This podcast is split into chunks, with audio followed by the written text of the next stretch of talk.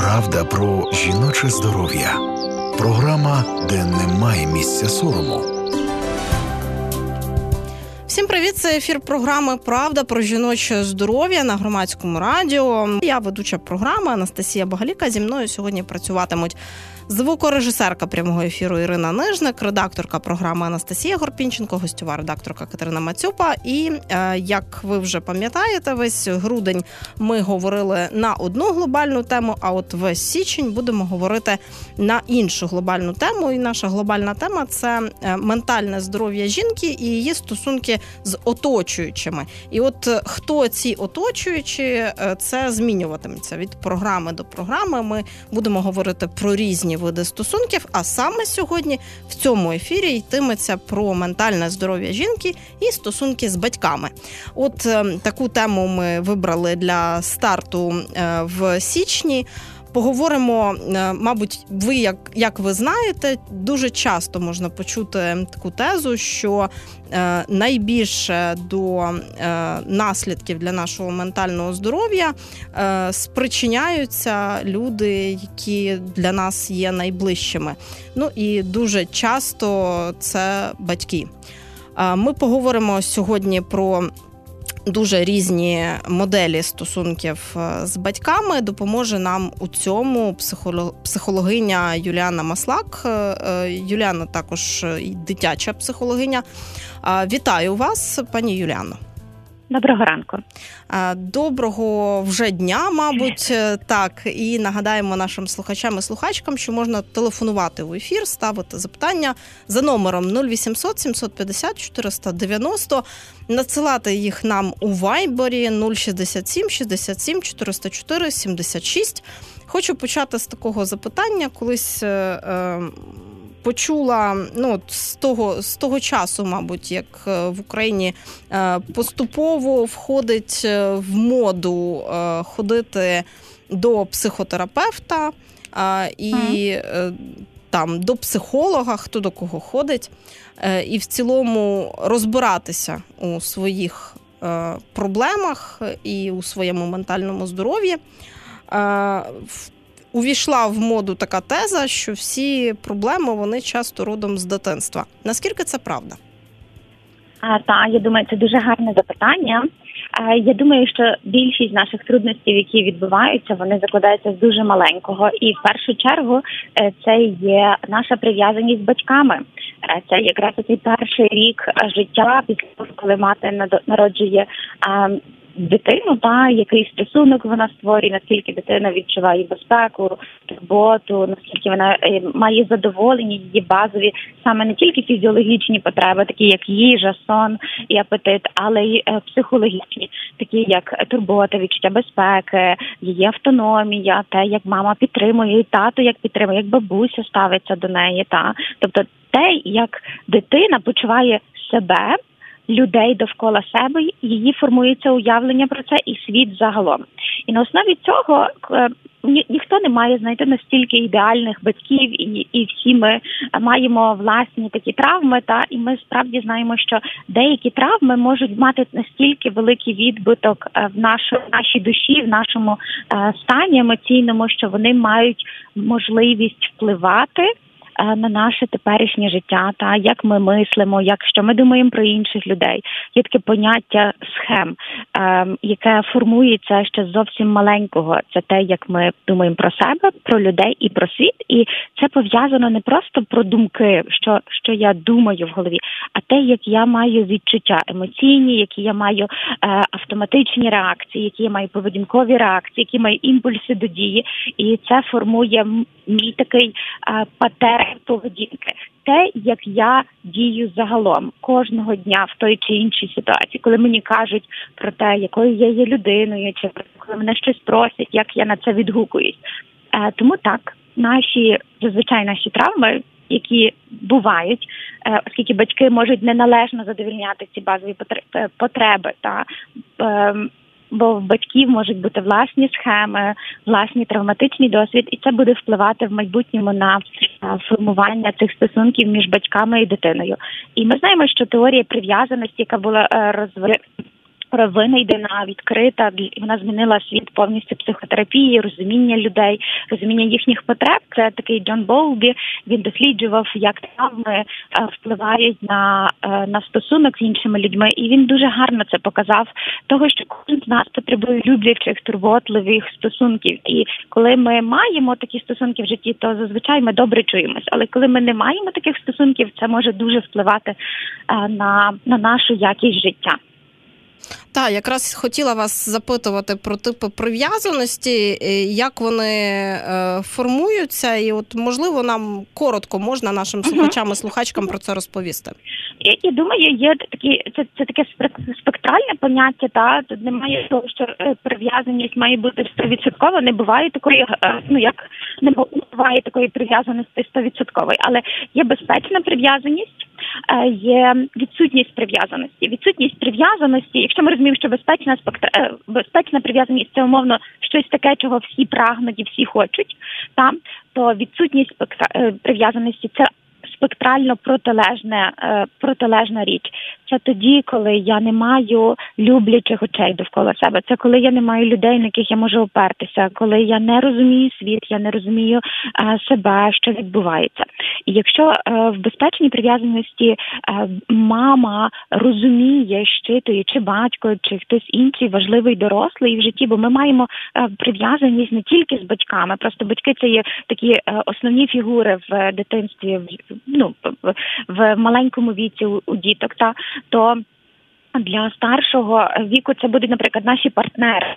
Наші фігури прив'язаності, і якщо в дитячому віці е, батьки задовільняють в належний спосіб, вони щитують, вони розуміють цю потребу, вони дають, ми це називаємо так психотерапії по потребі, та і тоді дитина розуміє, і це коло відбувається мільйони разів. і Дитина розуміє, ага, то є люди, які мене люблять, які мене е, про мене турбуються, які хочуть, щоб я добре себе почувала, які знають, чого я потребую насправді, та які на яких я можу покластися.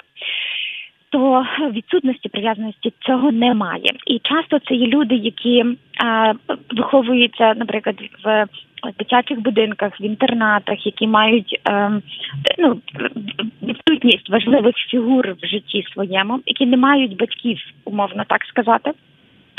Е, це таких дві крайні точки, які ми можемо на себе формувати.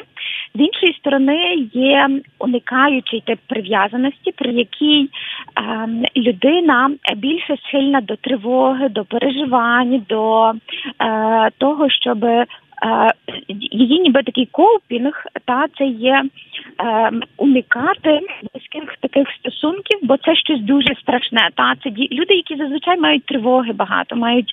Е, страхи, можуть е, не довіряти, мають таку очікування трохи, що може трапитись якась катастрофа або щось. Бо в їхньому дитинстві е, мама або важливі люди е, мали можливо тривожний розлад, можливо, мали таку гіперопіку, і вони не можуть покластися на себе. Вони не можуть опиратися на те, що в цьому житті я можу справитися, я можу дати раду. А з іншої сторони, це теж ще один тип прив'язаності. Четвертий це є дезорін... дез... дезорганізований тип прив'язаності. Я думаю, він один з таких найнебезпечніших е, типів, тому що е, крім відсутності прив'язаності.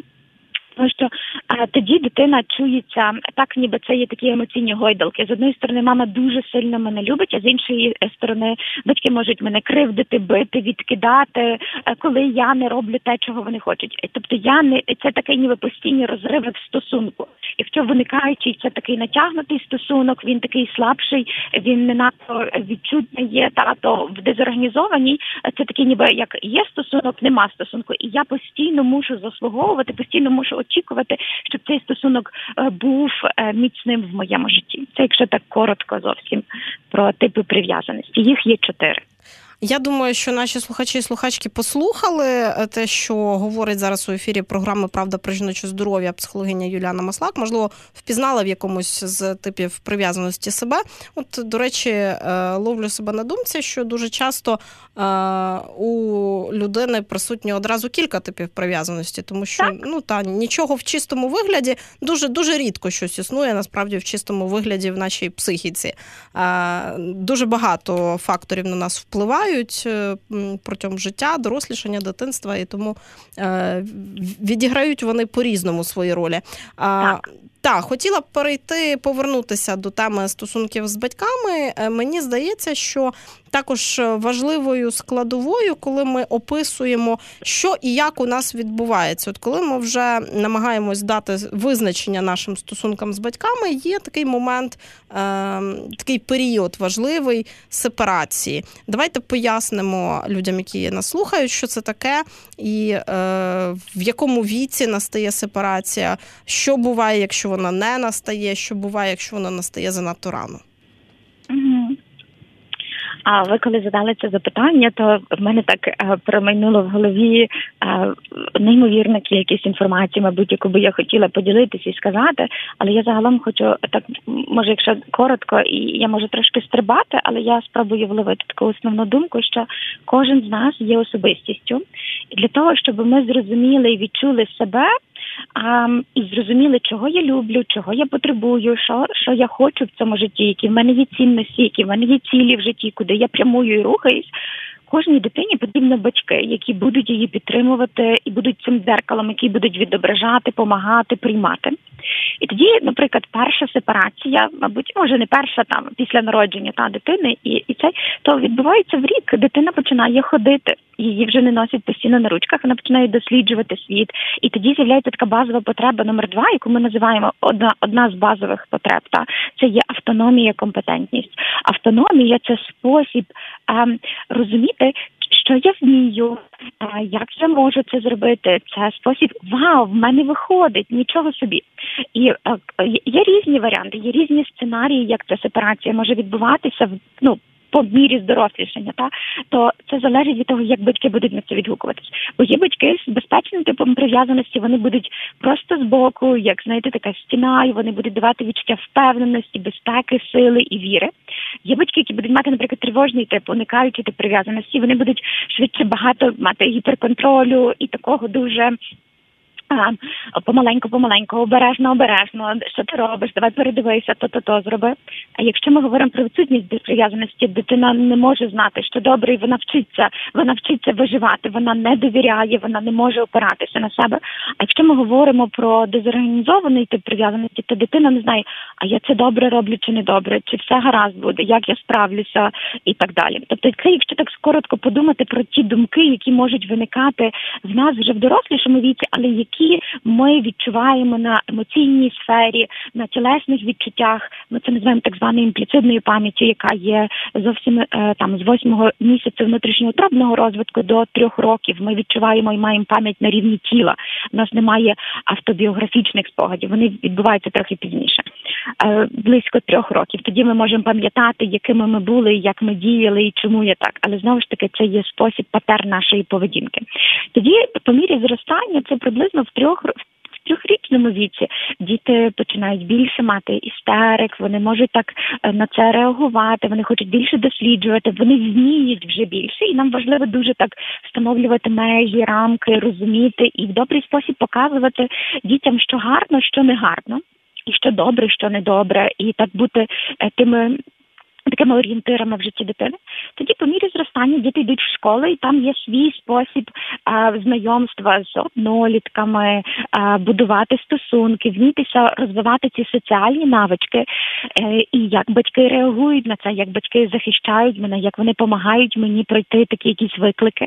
Я думаю, найважливіший вік сепарації і такої автономії це є підлітковий вік. І я думаю, все, що відбувається до цього, це є готування дитини до підліткового віку. Тобто, якщо так спробувати подивитись для себе, то від нуля до там 10-11 років батьки роблять все для того, щоб дитина зайшла плавно в підлітковий вік і мала можливість а, прожити його в доброму стосунку. Все, що ми робимо до підліткового віку в стосунках з батьками, ми вчимо і ми виховуємо в підлітковому віці. Нашим основним завданням зберегти стосунок і підтримати е, дитину підлітка, щоб е, відчувати. Е, бути такими рамками, бути опорою для неї.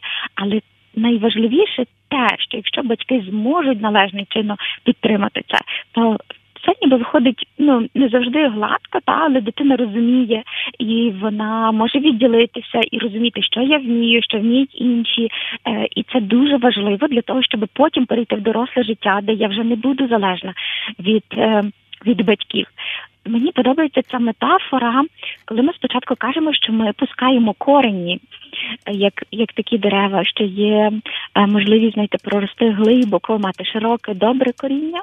А тоді нам потрібні крила, щоб могти вилетіти і летіти далеко і шукати в нашому житті те, що є, мабуть, най, найважливіше, яке буде нас вести до наших цінностей. А дуже часто мені так здається, я от е, поки слухаю вас, думаю над тим, що дуже часто, мабуть, е, жінки, ну оскільки ми в правді про жіноче здоров'я говоримо про жінок, mm-hmm. але в цілому, е, взагалі, в принципі, люди, але зараз ми говоримо про жінок, ловлять себе на тому, ну в якийсь момент свого життя, в якийсь період, що батьки втручаються в їхнє життя.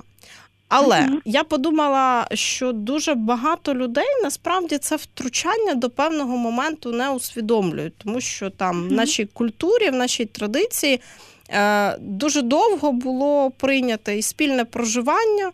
Е, і е, е, якісь там, не знаю, е, прислухатися до думки старших і таке інше, і що е, зрозуміти, що є втручанням в твоє життя, і поставити собі запитання: от наскільки я від своїх батьків відмежувався, відмежувалася, е, наскільки у нас пройшла ця сепарація, і чи не намагаються вони е, через цей вплив е, реалізовувати якісь свої нереалізовані в своєму житті сценарії і стратегії?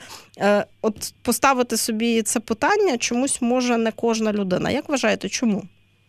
Я думаю, що не кожна людина, але це дуже таке щось. Це не є чорне-біле. Стосунки це не є чорне-біле, а це щось таке, що має дуже багато різних барв, що має різні кольори, і воно може виглядати нам як дуже здоровим, а насправді це не є здоров'я не може здаватися, що для когось це є окей, і діти не можуть знати, що є не окей. Та вони не можуть знати в в дитинстві, що ну я, я маю двоє дітей, і їм точно, якщо б я постійно кричала і била, то вони би думали, що це є сім'я, яка е, ну мабуть їх любить в такий спосіб.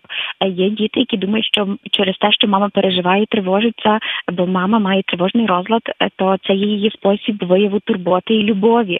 А є для когось для кожного, знаєте, що коли йому дають дають багато їсти, або коли в нього є п'ять страв щодня в холодильнику, то це для нього є його спосіб турботи. Е, тому наші батьки є тим е, проявом таких наших, е, ну як це як це правильно сказати, ем, наших нашого вияву, чого що ми нашого світогляду, та що ми думаємо, що є правильно і що ні. І якщо наші батьки мають ну умовно нездоров'я психічне, тому що ми справді знаємо, що наша е, пострадянський е, е, на нашому пострадянському просторі мало було. Е, опіки про психічне здоров'я, мало було відзеркалення і розуміння того, що це таке, для чого воно важливе. Емоційні базові потреби не бралися до уваги. Важливим були тільки роботи, цілі п'ятирічки, знаєте, роботи цілі. А те, що діти залишалися, що ну було було багато скривдження, було багато е, травматичного досвіду. І, і якщо так ще глибше і далі подивитись, то наш народ багато зазнав е, таких. Травматичних подій з голодомором, з війнами і з е, таким загарбанням постійним. І і ця схема така недовіри до світу, вона може передаватися, тому що якщо батьки в такий спосіб задовольняють потреби, в наступний раз е, дорослі, ну коли поки я зростаю, я думаю, що справді світ небезпечний. Це про це про цей тип прив'язаності. І тоді, коли я виростаю і розумію, що моя мама контролює, якщо я розумію, що мої батьки постійно втручаються, або мені, наприклад, е, я намагаюся намагаюся поставити рамки з батьками, а батьки не чують цього. Та бо я кажу, стоп, мені це не подобається. Бо я бачу в інших сім'ях, в інших ситуаціях, в дорослому житті, що це може бути по-іншому, і тоді я прислухаюся до себе, е, що мені відгукується, як би я хотів прожити своє життя. І деколи це не просто зробити в силу того, що нам важко побачити з позиції такої мудрості, дорослості нашої, та куди нам рухатись, а інколи. Ем, е, самі батьки не дають можливості це зробити, бо вони вважають, що вони краще знають. Та і я думаю, це дуже дуже непрості ситуації, дуже непростий вибір для нас завжди є поставити рамку і сказати Стоп, так не має бути. І я насправді думаю. Вміти добре конфронтувати і в асертивний спосіб, тобто в такий доброзичливий спосіб відстоювати свої межі, це ціле мистецтво є. І, і е, коли я працюю з дорослими пацієнтками, то Дуже часто е, це один з найбільших запитів. Поможіть мені казати ні. І тоді пацієнтки, наприклад, кажуть, мені важко, бо я боюся, що про мене щось подумають, або я боюся, що мені скажуть, що я якась не така, або мене відкинуть, мене не будуть любити, е, мене більше не будуть поважати, приймати. І я розумію, що це не просто зрозуміти, е, як як переходять мої межі, як, як відбувається це, а це про значно глибше, про те, як я почуваю себе, як я почуваю себе в стосунках з іншими і зі світом. Мені здається, що дуже часто, коли е, людина починає задумуватися про свої стосунки з батьками, і е, настає той момент, коли постає питання, от що варто або е, відмежуватися або намагатися не знаю, вчити своїх батьків жити іншими словами. Ну, принаймні, батьки так часто говорять, що нащо ти е, вчиш мене жити. Uh-huh. Коли діти починають пояснювати якісь е, моделі поведінки, які їх там можуть ранити, наприклад. І така реакція, звичайно, з боку батьків е, є дуже, ну, скажімо, після цієї реакції дуже важко будувати якісь е, е, інші мости для стосунків. Знаєте, я в прикладі в житті бачу багато здорових людей довкола себе, і я думаю, це дуже дуже гарно є.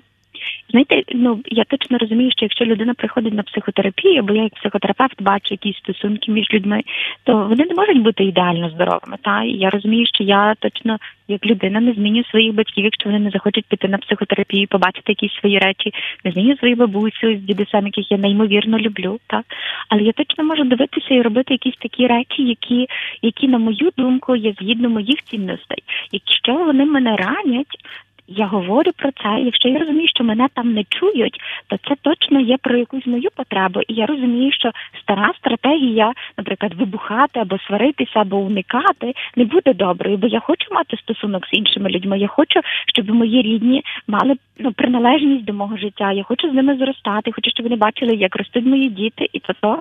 І я розумію, що якщо я буду е, намагатися почути, що є в тих словах батьків, якщо я буду намагатися пояснити, чому мене це ранить. Не в часі, коли моя мама просто намагається, знаєте, там донести мені якусь суперважливу інформацію, і в нас же конфлікт є. Тоді я їй кричу і кажу: знаєш, ти мене не чуєш.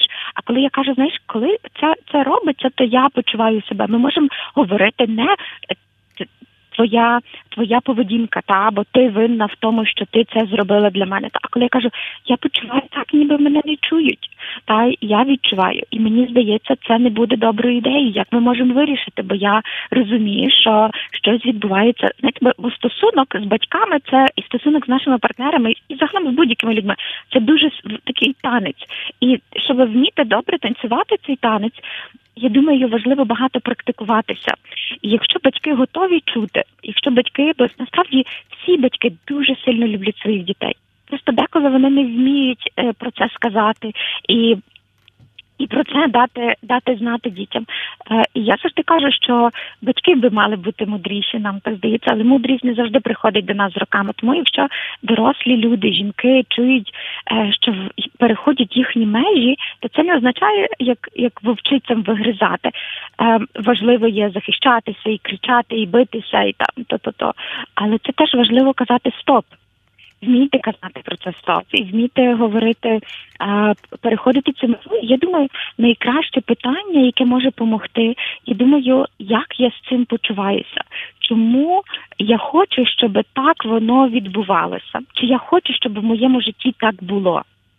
І тоді, коли я е, чую, задаю собі це питання, та я точно думаю, що я можу один раз пояснити своїм дорослим, чи батькам, чи рідним, другим, другий раз, третій раз, четвертий раз, та і і з любов'ю це казати, бо я справді не хочу сварити, хочу приходити і чутися тут добре. І ми розуміємо, що є деякі дуже дисфункційні сім'ї, в яких було багато болю, зранення, і є що деколи відмежуватися це теж добра стратегія. Е, тому це дуже дуже ем, таке. Індивідуальне, я думаю, відчуття, бо немає універсального рецепту, як е, вміти добре е, виставляти рамки батькам. Я думаю, всі батьки Е, трохи хочуть допомогти і розуміють цю позицію, що вони добре розуміють своїх дітей, добре знають своїх дітей, і вони краще можуть справді знати. Але теж я думаю, ознакою доброго батьківства, і я думаю, ті жінки, які зараз є і в майбутньому стануть батьками і матерями, вони можуть запитатися.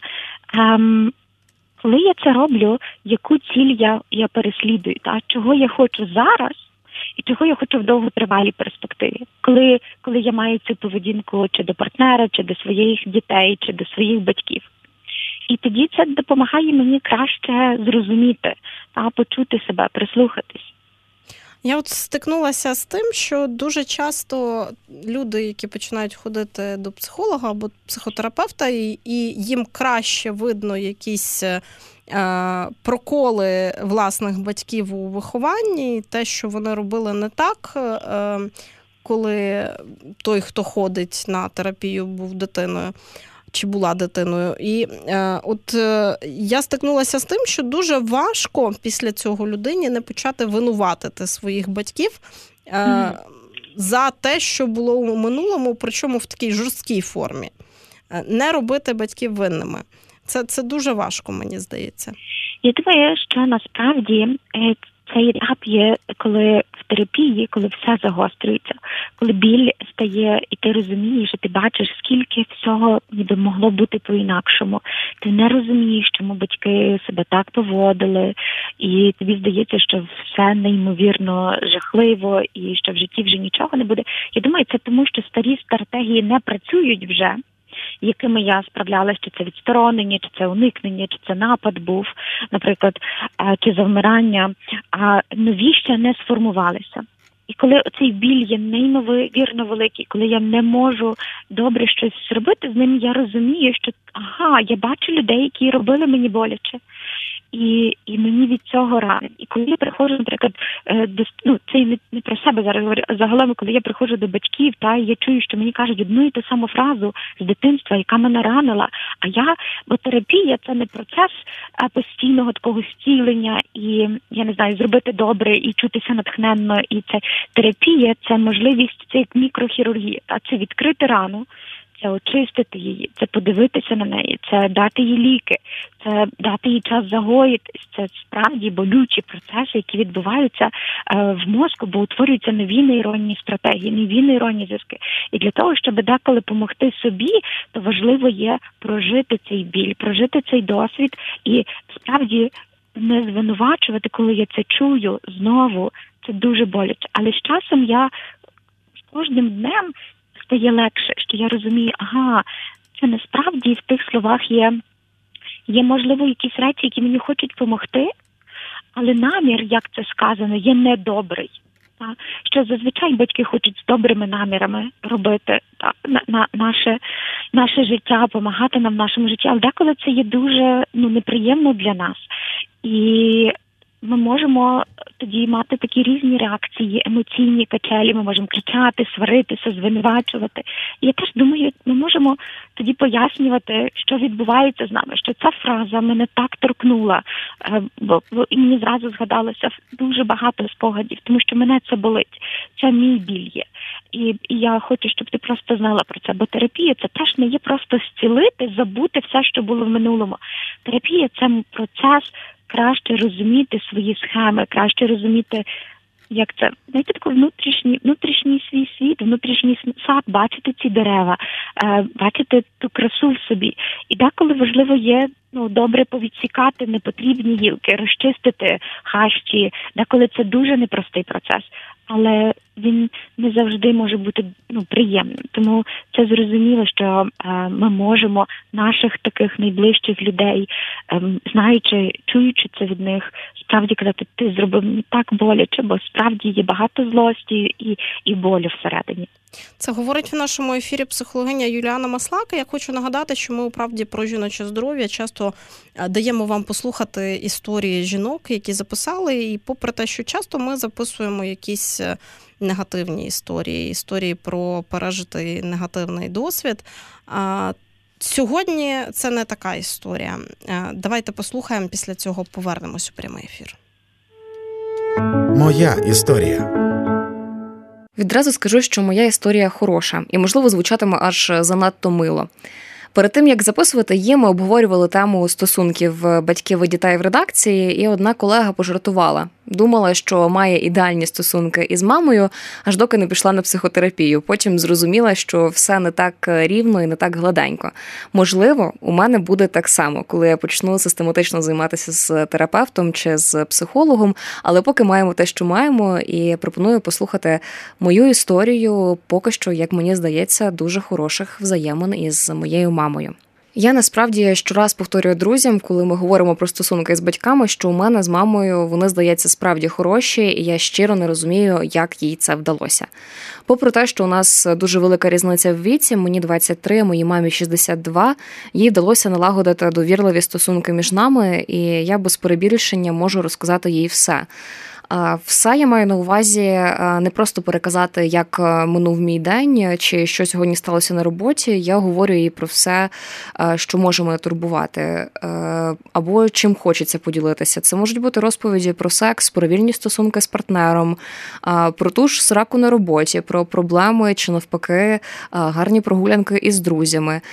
Тобто це є спектр справді великий, і мені зараз е, так сходу важко пригадати якісь моменти, які б я категорично не хотіла розповідати мамі. Це можуть бути хіба що зовсім невеликі історії, незначні, які я не хочу їй розповідати більше не через те, що е, не хочу поділитися цим з нею, а там не хочу, наприклад. Е, травмувати її, бо вони занадто емоційні чи болючі для мене в моменті, і там я поділюся з нею е, цим трошки згодом, коли буду спокійніше ставитися до цього.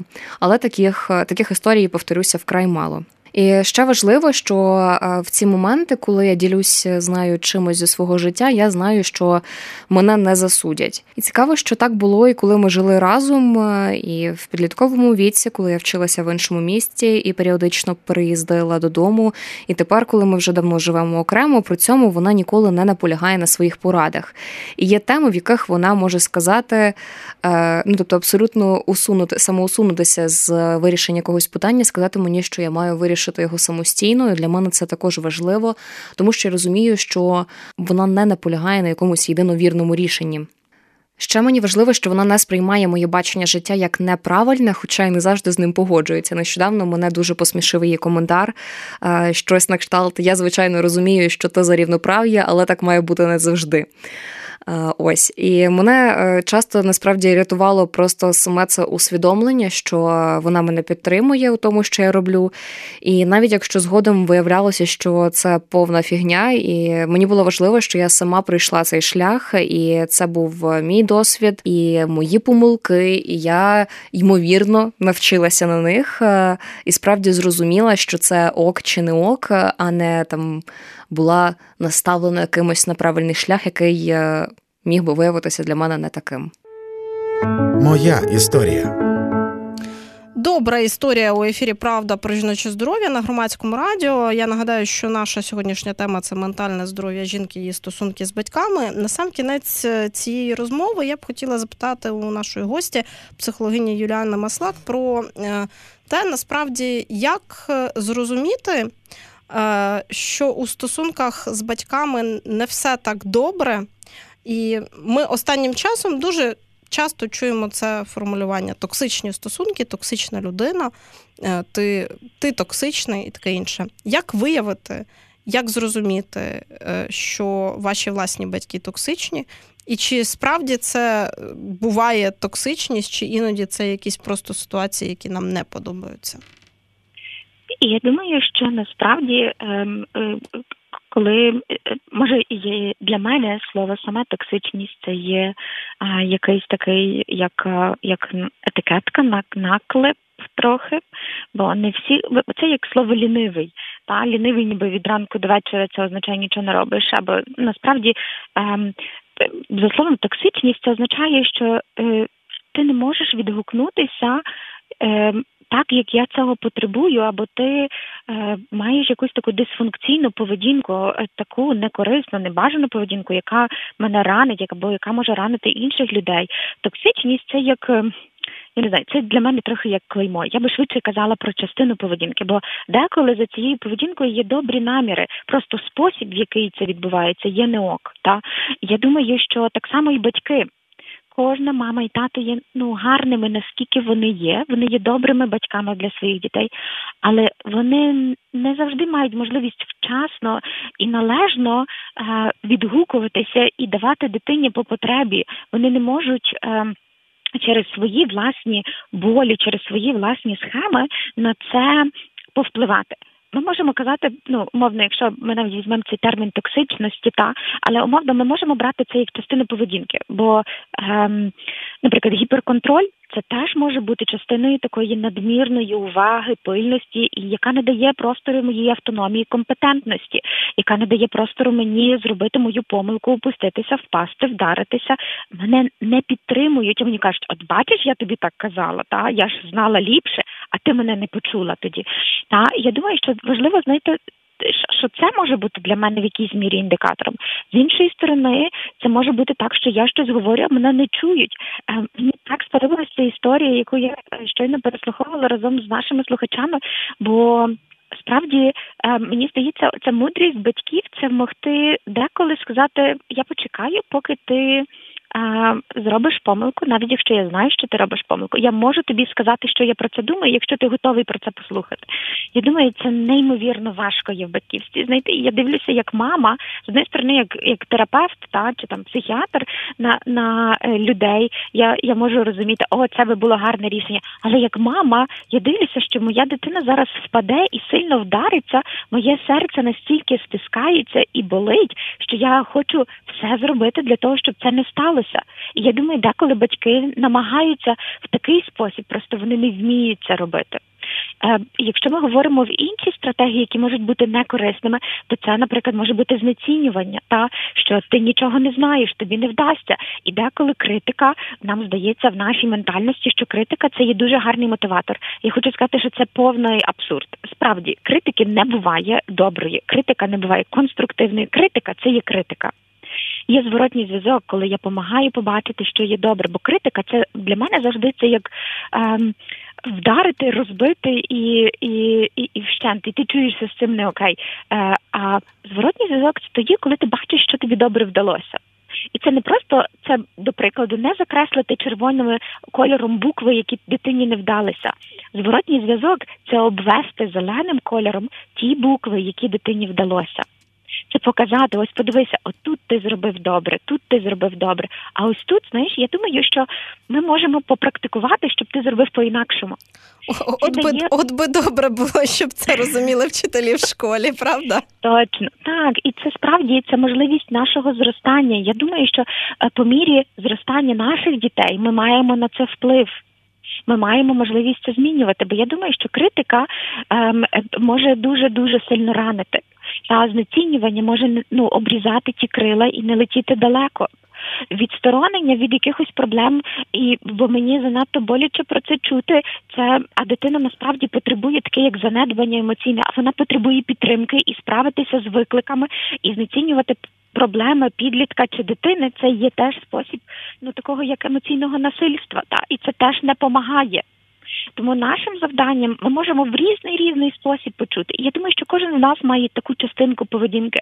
Тому найкраще, що може сказати, це не шукати токсичність в інших людях, це подивитися на свої рани, подивитися, як я можу реагувати на поведінку інших, коли мене це зачіпає. Яку я реакцію маю? Чому я захищаюсь? Чого я кричу? З кого милого я кричу? Та чому мені здається, що це ну не є добрим? А чому я починаю реагувати і казати, та це все дурне, та ти не знаєш, що це таке, давай краще так зробимо. Або чому я червонію, шаріюся і думаю, хм, точно всі побачать, що я така некрасива, і і всі всі. Е, всі та захочуть там мене відкинути, бо це щось, що є багато часу з нами. І е, якщо ми будемо казати про батьківсько-дитячі стосунки, то я думаю, дітям діти можуть бачити, що батьки робили не так, і нам теж важливо є розуміти, що ми не можемо це змінити. Ми не можемо змінити те, що було в нашому минулому, але ми можемо будувати інші стосунки. Ми можемо е, могти на це впливати в майбутньому, і це може нам допомогти. Дуже дякую вам за цю розмову. Наша гостя, психологиня Юліана Маслак, е, разом зі мною у ефірі програми Правда про жіноче здоров'я. Нагадаю, говорили ми про ментальне здоров'я жінки і стосунки з батьками. Ну і це ефір програми Правда про жіноче здоров'я, який ми насправді продовжимо у наступну середу. Будемо говорити про ментальне здоров'я і стосунки з іншими близькими до нас людьми. Е, в цьому місяці ми говоримо на цю тему. Я ведуча програми Анастасія Багаліка. Прощаюся з вами разом зі мною. Наша команда прямого ефіру, звукорежисерка Ірина Нижник, редакторка Анастасія Горпінченко, гостьова редакторка Катерина Мацюпа. Слухайте, думайте. Правда про жіноче здоров'я. Програма, де немає місця сорому.